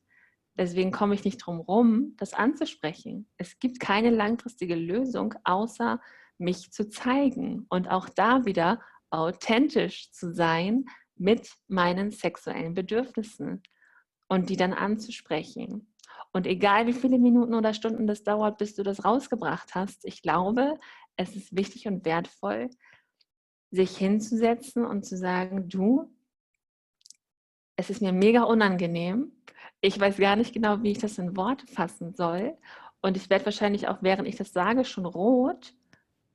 Doch ich weiß, dass es mir ganz, ganz wichtig ist, dir das zu sagen und dass ich Bedürfnisse habe, körperlich, sexuell, die nicht ausgesprochen sind. Und ich glaube, es ist wichtig, dass du das weißt und dass ich dir, dir das sage. Ähm, auch wenn ich jetzt vielleicht wirr rede oder verwirrt klinge, ich möchte es einfach mal raushauen und einfach mal sagen und gesagt haben, damit du, damit du diese Bedürfnisse sehen kannst und damit wir als Paar eine Möglichkeit haben, darüber zu sprechen und darauf einzugehen. Und egal wie du das rausbringst, ich glaube, das ist wichtig. Und es gibt keinen Weg drum herum, es nicht anzusprechen ohne dass du unzufrieden wirst oder dass du diese Unzufriedenheit auf den Partner überträgst. Wie seht ihr zwei das? Ich habe die Erfahrung gemacht, dass der Dialog im sexuellen Bereich oft die größte Hürde ist tatsächlich, also weil das für viele ein schambehaftetes Thema ist. Ähm, etwas, wovon man, glaube ich, zu Beginn einfach denkt, naja gut, Sexualität läuft. Ja, aber das tut sie nicht immer automatisch. Das mag in manchen Partnerschaften der Fall sein, aber es muss nicht immer der Fall sein. Und ich habe die Erfahrung gemacht, dass wenn man einmal diese Hürde nimmt und das wirklich anspricht, ich bin immer auf positive Resonanz gestoßen. Also es war nie so, dass mein Partner irgendwie gesagt hat, oh Gott, bist du komisch, wie kannst du darüber sprechen, sondern ich habe fast so eine Erleichterung erlebt und dadurch so eine Erleichterung, die von uns beiden beiden Schultern so gefallen ist, ja. Also, dass man einfach drüber spricht und sagt, was Bedürfnisse sind. Denn im Endeffekt, was unterscheidet eine Freundschaft von einer Partnerschaft? Es ist die Sexualität. Also, wenn ich mit meinem Partner nur Gespräche habe und keine romantische Beziehung führe, dann ist das ein Freund, ja. Und wenn die Sexualität nicht funktioniert, dann funktioniert auch die Partnerschaft nicht. Da ist einfach eine Dysfunktionalität. Und ich habe es immer als wirklich sehr, sehr erleichternd empfunden, darüber zu sprechen, wenn es problematisch war und Bedürfnisse unausgesprochen sind. Mhm. Also ich kann euch beiden da definitiv nur ähm, zustimmen, dass ich äh, bin damals dann auch so in in so eine Erwartungsrolle auch äh, häufig gerutscht, ja, dass ich, das, das muss man ja wissen, ne? So, äh, ja, also der, der Mann muss ja wissen, wie er jetzt eine Frau befriedigt, ja, so, äh, das muss doch selbstverständlich sein, ja, und habe mich letztendlich damit aber auch total unglücklich gemacht, ne? Und was mir persönlich sehr, sehr geholfen hat, ist ähm, die Verantwortung dafür zu übernehmen, ist äh, in allererster Linie ist dein Partner nicht für die Erfüllung deiner Sexualität zuständig, sondern das bist du selbst. So. Und damit holst du dir erstmal deine ganze Power zurück. Und das hat mir damals so krass geholfen. Ähm, und dann hast du nämlich etwas, womit du arbeiten kannst, ja. Und dafür zu sorgen, auch erstmal herauszufinden, was du überhaupt magst. Die meisten sind unzufrieden und wissen aber eigentlich gar nicht, was müsste anders sein, damit sie zufrieden und erfüllter sind. Ja. Und gerade bei uns Frauen ist es einfach so, so wichtig, dass wir uns damit auseinandersetzen. Ja. Und das ist ja auch so dieses große Thema Weiblichkeit, was ich so in meinen Coachings immer mit einschließen lasse. Da gehört einfach diese weibliche Sexualität dazu und diese ganzen alten Geschichten, die wir uns da immer noch so erzählen über uns selbst, wie wir Frauen zu sein haben, ähm, sich das mal anzuschauen, kann, kann da ganz, ganz heilsam sein und auch mal zu schauen, gerade wie ist da so die Beziehung auch zur Mutter, ne? wie, was haben wir uns da so abgeschaut? Und da einfach mal ein Bewusstsein reinzulegen, wo habe ich mir das eigentlich alles so ankonditioniert, auch in meiner eigenen Sexualität, ja, und und dich dann im Prinzip da auch auf eine ganz neue Art wieder neu kennenzulernen und herauszufinden, was magst du eigentlich wirklich, was möchtest du eigentlich wirklich für eine Sexualität leben. Und dann geht es natürlich auch darum, wenn du das weißt, wenn du Klarheit für dich hast, das auch in die Kommunikation zu bringen, beziehungsweise bei manchen Dingen musst du gar nicht darüber reden, sondern da ist halt einfach deine Energie aus dir heraus schon so klar und dein Partner, deine Partnerin, es wird sich es wird schwingen, ja. Und das ist auch das, was ich dann im Nachhinein erlebt habe, als ich mit mir klar war, als ich wusste, was ich mag, was ich nicht mag. Ja, es letztendlich ist Thema Sexualität nichts anderes wie beim Essen. Es gibt Dinge, die esse ich halt nicht gerne und dann gibt es Dinge, die esse ich total gerne. Ja. Und genauso kommt das dann einfach raus, ja. Und auf einmal habe ich dann auch wirklich echt äh, großes Glück gehabt und immer da die passenden Partner angezogen, dass das echt, es lief. Ja, es, es schwingte. Und dafür war aber diese eigene innere Klarheit und Bewusstheit so, so wichtig. Ja, und das kann ich echt nur jeder ähm, an, an, an die, an, ans Herz legen, ähm, sich diese, diesem Geschenk dieser eigenen Sexualität als Frau zu widmen, diese Sinnlichkeit wieder zu entdecken. Ähm, ja, ich finde, das ist einfach so, so schön und das macht es so, so viel erfüllter. Gerade was das Thema Essen angeht, ist so eine unerfüllte Sexualität auch ein ganz, ganz großer Triggerpunkt, den viele gar nicht wahrnehmen. Aber es ist halt einfach ein, ein wichtiges Bedürfnis, dass du dich da erfüllt und frei fühlst. Ja. Also da tiefer einzutauchen, äh, finde ich, kann total heilsam sein. Auch gerade was das Thema, ähm, ja, mit dem Körper wirklich wieder eins zu sein ähm, angeht. Ja, was ja auch bei ganz, ganz vielen ein Thema ist und auch bei mir ganz, ganz lange noch nach der Essstörung auch ein Thema war. Ja. Hier kam gerade ähm, nebenbei, habe hab ich mal so die Runde aufgemacht für Fragen stellen. Und ganz passend dazu kam noch die Frage, wie kann ich denn meine Weiblichkeit mehr annehmen und leben? Und ich finde, das ist eine schöne Frage für dich, Juliane, ähm, weil du auch gerade diese Power angesprochen hast. Also wie hole ich mir diese Power zurück, wenn ich meine Weiblichkeit stark ablehne? Wie kann ich meine Weiblichkeit wieder mehr, mehr Raum geben, mehr annehmen, mehr leben, mehr sein lassen? Ja, also in erster Linie macht es total Sinn, dir ehrlich und radikal anzuschauen, wo du deine Weiblichkeit abwehrst. Damit du weißt, wo sind deine Energielecks. Letztendlich geht es um deine Energie, um diese weibliche Energie. Und es gibt ja Aspekte in deinem Leben, wo du sie halt einfach abwehrst und darüber deine wertvolle weibliche Energie verlierst. Ja. Und automatisch, wie ja denn auch, wenn wir so mal dieses Yin-Yang-Prinzip äh, näher betrachten, automatisch ja dann mehr in unsere Yang-Kraft reingehen. Das heißt, noch mehr ins Außen gehen, noch mehr ins Machen gehen, noch mehr ins Tun. Ja. Und da genau in das Gegenteil zu schauen. Ja. Sprich, es kann total Sinn machen, ähm, dich mal zu fragen, was bedeutet eigentlich für mich Weiblichkeit leben? Und das kann so was ganz, ganz Individuelles für dich sein. Was verbindest du mit diesem Thema Weiblichkeit? Was verbindest du mit dem Aspekt, weiblich zu sein? Ähm, und dann auch mal im Alltag erstmal zu beobachten, wie nimmst du auch andere Frauen zum Beispiel wahr? Ne? Was, was findest du an anderen Frauen ablehnend? Ähm, was findest du eher anziehend? dich einfach mit diesem Aspekt des Frauseins auseinanderzusetzen. Ja? Und dann werden dich ganz intuitiv auch deine Themen irgendwo finden. Ja? Aber das ist das, was, was ich finde, was einen großen Impact hat, da tiefer einzuschauen, wo lehnst du tatsächlich diese Weiblichkeit ab? Und dich dann zu, fra zu fragen, will ich das und vor allem, wo habe ich das her? Passt das überhaupt noch zu mir? Ja.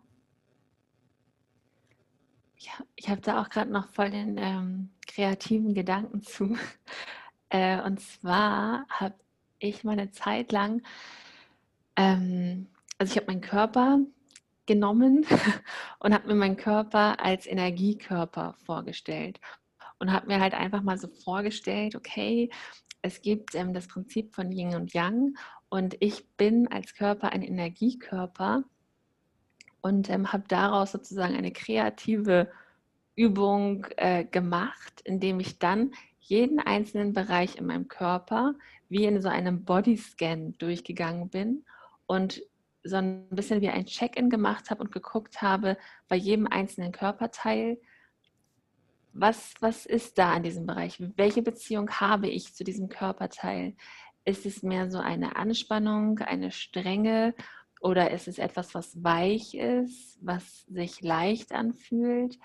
Und habe sozusagen dann meinen Körper so energetisch ähm, gemalt und eingeteilt und habe dadurch, also über diese kreative Übung und Auseinandersetzung mit mir als Energiekörper, in dem männliche und weibliche Energie fließen und auch ihre Daseinsberechtigung haben, ähm, habe ich erstmal so ein Bild davon bekommen, dass ich zum Beispiel verstärkt in männlicher Energie bin und somit auch sehr stark danach denke, handle, glaube, glaube, Dinge tun zu müssen und zu sein und so weiter. Also sehr starke, kraftvolle Dinge, die ja nicht per se schlecht sind, sondern dieses Bild war einfach so ein, ah, okay, ich habe beides. Jetzt habe ich da vielleicht vermehrt von der einen Farbe. Wie kann ich denn jetzt damit umgehen und was kann ich in meinem Leben für mich machen oder halt auch nicht mehr machen, um in diesem Energiekörper eine Balance zu erschaffen? Und wie so einen Energieausgleich zu machen. Und das muss dann nämlich gar nicht bedeuten, dass wir von irgendwas mehr machen müssen, was ich lange dachte, dass ich dann, um meine Weiblichkeit zu leben, mehr von weiblichen Dingen oder Aktivitäten oder was auch immer tun muss. Das dachte ich immer. Ich habe dann bei mir gesehen und verstanden, ich durfte noch viel mehr Dinge loslassen und auch eben nicht tun und sein lassen. Und dadurch wurde Platz geschaffen für weibliche Energie. Und weibliche Energie konnte auch dann erst verstärkt in meinem Energiekörper fließen, als da viel mehr Raum und viel mehr Platz war für weibliche Energie.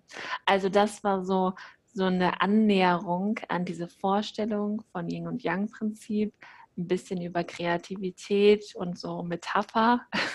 Das habe ich häufiger gebraucht. Ähm, zu dieser Erkenntnis und zu diesem ja, zu dieser Balance und zu dem Energieausgleich. Das war ein mega spannender Prozess auf jeden Fall. Hm. Voll schön, ja, was du gesagt hast. Ja. Weil letztendlich die, die weibliche Energie, die hat auch ganz viel mit dem Empfang zu tun, mit diesem, bin ich offen, kann ich was reinlassen, ja. Und das ist ja bei ganz, ganz vielen genau nicht vorhanden oder in sehr, sehr abgespeckter Version. Und vor allem das Spannende, um da jetzt nochmal den, den Bogen zu schlagen, um das Ganze mal rund zu machen, was das Thema Sexualität angeht. Deine Sexualität kann nur erfüllt und ich sag's mal so, richtig gut und geil sein, ja, wenn du diesen Aspekt der vollen Hingabe auch leben kannst. Weil erst dann kannst du dem Mann auch das Geschenk machen, dass du ihn voll aufnimmst dass du seine Energie voll aufnimmst und ihn auch in seiner Energie lassen kannst. Ja. Und da dürfen wir auch immer mehr im Alltag schauen, wo bin ich denn vielleicht diejenige, die doch eher mehr schnell die Aktive ist. Und das sind Kleinigkeiten. Bist du die Erste, die jemanden anlächelt oder wartest du auch mal, bis dich erst jemand anlächelt? Das sind so kleine Aspekte im Alltag, die man mal beobachten kann. Bist du diejenige, die erst grüßt oder lässt du auch mal andere grüßen? Verteilst du nur äh, Komplimente oder kannst du auch Komplimente annehmen und kannst sagen, hey, wow, danke, finde ich heute auch. Ich finde auch, ich habe schöne Ohrringe heute. Ja, oder bist du, ach naja, nee, ach, die sind nicht so, ne, das habe ich sonst immer gemacht. Und das ist sofort wieder dieses Abwehren. Und das ist ja bei ganz, ganz vielen ein, ein wichtiger Aspekt. Und sowas könnt ihr auch im Alltag einfach mal einbauen. Ähm, das sind sehr, sehr spannende Übungen. Und man entdeckt so einiges an sich. Also viel Spaß bei, ähm, beim Entdecken. ja. Ich würde gerne noch von, von Franzi, ähm, würde ich, das finde find ich nämlich irgendwie auch selber total wertvoll. Ähm, wie, wie siehst du das im Yoga? Also wie welche Rolle spielt sie Yin und Yang oder auch mit Energie anfangen zu spielen? Welche Rolle spielt das im Yoga auf der Matte? Wie kann man das da eventuell integrieren auf der Matte? Also Yin und Yang, also ich glaube, dass sich jeder Mensch ähm, so ein bisschen im Klaren darüber sein sollte, wie viel von welchem Element er vielleicht verkörpert. Also nicht jeder Mensch hat ähm, die gleichen Anteile. Und das ist etwas, was ich, was ich so, so, so spannend finde. Und ich komme gleich auf deine Frage zurück. Ich wollte aber noch, ein, noch eine Sache bei der Weiblichkeit hinzufügen ähm, wenn man von sich selbst sagt, ich lehne meine Weiblichkeit ab, dann ist es eine sehr, sehr pauschale Aussage, die ich wage zu behaupten, nie zu 100 Prozent stimmt. Also die Weiblichkeit komplett abzulehnen, würde bedeuten, dass einen das Maskuline anzieht. Also dann würde ich meine Weiblichkeit komplett ablehnen. Ich fühle mich zu maskulin hingezogen. Und ich denke, das ist ähm, nicht immer zu 100 Prozent der Fall. Und da darf man sich fragen, welche Aspekte des Weiblichen verkörper ich tatsächlich noch? Und welche Aspekte des Weiblichen ähm, ignoriere ich oder welche fallen mir schwer. Und ich glaube, da spielt auch eine ganz große Rolle, was für eine Vorstellung von, von Weiblichkeit wir haben. Wer, wer sagt uns denn, wie weiblich wir sein müssen? Es gibt Frauen, die fühlen sich sehr, sehr weiblich, wenn sie beispielsweise ähm, im Sexualleben bestimmte Dinge integrieren, wie Reizwäsche, Dessous oder sonst irgendwas. Aber das muss nicht zwangsläufig sein. Also was bedeutet Weiblichkeit, muss man sich immer individuell fragen. Und Yin und Yang auf der Yogamatte, ähm, das Yin ist immer das Ruhige, das Sanfte. Ähm, das Yang ist immer dieses sehr harte, sehr mus sehr muskelbetonte. Und ähm, man kann da tatsächlich auch mal schauen, inwiefern man das Weiche auf der Matte zulassen kann. Also ich sehe ganz oft, dass ähm, viele Frauen oder viele ja doch tatsächlich viele Frauen, die sich auch ablehnen, tatsächlich Schwierigkeiten haben, in die Ruhe zu gehen. Ähm, ich habe es vorhin auch hier in, in dem Text gelesen, Meditation als ein Aspekt. Also wirklich in das Sanfte zu gehen, in die Ruhe zu gehen, Dinge zuzulassen, die Kontrolle loszulassen. Ähm, ist ja bei der, bei der Meditation genau das Gleiche. Bei der Meditation kann ich in der Regel als blutiger Anfänger überhaupt nichts kontrollieren. Ich kann meine Gedanken nicht kontrollieren, aber kann ich das zulassen, dass ich das nicht kontrollieren kann? Ja? Das sind alles so Aspekte. Ähm, ich persönlich sehe die Yoga-Praxis eigentlich fast ausschließlich als ein Spiegel meiner Lebensweise. Es ist für mich nicht, ich steige auf die Matte, mache Haltungen und das ist getrennt von dem, wie ich lebe, sondern das, was ich in der Praxis erlebe, ist wirklich so ein Spiegel. Und wie kann ich mehr Sanftheit auf der Matte zulassen, mehr Verletzlichkeit auch. Ja, das ist ja auch eigentlich ähm, eher ein Attribut, was man der Weiblichkeit zuschreibt. Also nicht das Starksein, sondern auch mal verletzlich sein, offen sein, Dinge einfach zulassen. Ja. Ach, so schön. Also für mich fühlt es sich gerade sehr rund an, was wir hier alle gemeinsam heute Abend erschaffen haben. Ähm, und auch danke für, für die wunderschönen Fragen und auch für die vielen Kommentare und auch Total. den Austausch zwischendurch im Chat. Das ist so schön auch für uns zu sehen, dass ihr auch untereinander, miteinander kommuniziert und kommuniziert habt. Das ähm, finde ich echt richtig, richtig toll. Und ähm, Habt, habt ihr anderen noch Themen? Denn ansonsten würde ich sagen, dass wir hier mit abrunden oder abschließen für heute. Vielen Dank, schön, dass ihr alle mit dabei wart. Ja, richtig, richtig schön. Dann würde ich sagen, dass ähm, ich gucke mal ganz kurz, dass wir nochmal den nächsten Termin schon mal direkt mit, äh, mitgeben können. Am 11.11. .11., da sehen wir uns wieder zum dritten Live-Termin, auch um 19.30 Uhr. Und ähm, da haben wir das Thema auf dem Schirm Freundschaft, also die Beziehung in Form von Freundschaften. Wie kann ich Heilung in Freundschaften bringen? Das wird, glaube ich, auch nochmal ganz, ganz spannend, denn wir alle haben Freundschaften. Ähm, wir alle erleben sie unterschiedlich oder bewerten sie eventuell auch unterschiedlich. Und ähm, ich glaube, dass das eine Beziehungsform ist, die auch bei der Essstörung eine ganz große Rolle spielt oder auch so mitschwingt oder mitspielt. Deswegen freue ich mich da schon sehr drauf. Und dann sehen wir uns nächsten Monat wieder, würde ich sagen. Macht's gut. Vielen, vielen Dank an alle. Danke, dass du bis hierhin eingeschalten hast und ich hoffe von Herzen, wir hoffen von Herzen, dass dich dieser Talk inspiriert hat und wenn du magst, dann teile total gerne dein Feedback mit uns. Ähm, stell nochmal Fragen, wenn da irgendwas offen geblieben ist oder ergänze sehr gerne etwas. Ähm, du kannst uns auf allen äh, Social-Media-Kanälen finden, bei Facebook, in der äh, Gruppe. Und wir freuen uns schon total auf den dritten Live-Talk am 11.11. .11. um 19.30 Uhr wieder per Zoom. Den Link dazu findest du bereits schon in der Beschreibung. Und da wird es um das Thema Heile die Beziehung zu deiner Freundschaft gehen, wie Kira auch schon angekündigt hat, aus dem Live-Talk. Und ja, wir freuen uns, wenn du dazu kommst, wenn das für dich ein Thema ist. Und ähm, wenn du schon vorab Fragen hast, kannst du dir auch sehr, sehr gerne an mich schicken oder an Kira oder an Franzi. Und mir bleibt jetzt nichts anderes zu sagen als danke, dass es dich gibt. Und danke, dass du für dich losgehst, dass du den Mut hast, immer wieder ja, neu anzufangen, auch wenn es vielleicht manchmal sehr, sehr ermüdend und erschöpfend ist. Ähm, es ist wert, den Weg zu gehen. Wir versuchen dich so gut es geht zu unterstützen. Und vor allem, wenn du auch das Bedürfnis hast, dich näher auszutauschen in einem geschützten Rahmen, dann komm von Herzen gerne wirklich in die Hungry Hearts Community, sage ich Hungry Hearts, ja, ich bin es noch so gewohnt. In, den, in die Embody Your Heart Community bei Facebook. Und teile dich dort mit. Dass alleine dieses Dasein, vielleicht auch erstmal im Stillen mitlesen, kann schon ganz, ganz heilsam sein, zu erkennen, dass man damit nicht alleine ist, dass ganz, ganz viele andere ähm, die gleichen Probleme, die gleichen Sorgen, die gleichen Gedanken und Ängste haben. Und ja, ich freue mich, dich dort zu treffen. Und ansonsten würde ich sagen, bis zur nächsten Podcast-Folge. Bis dahin, tschüss.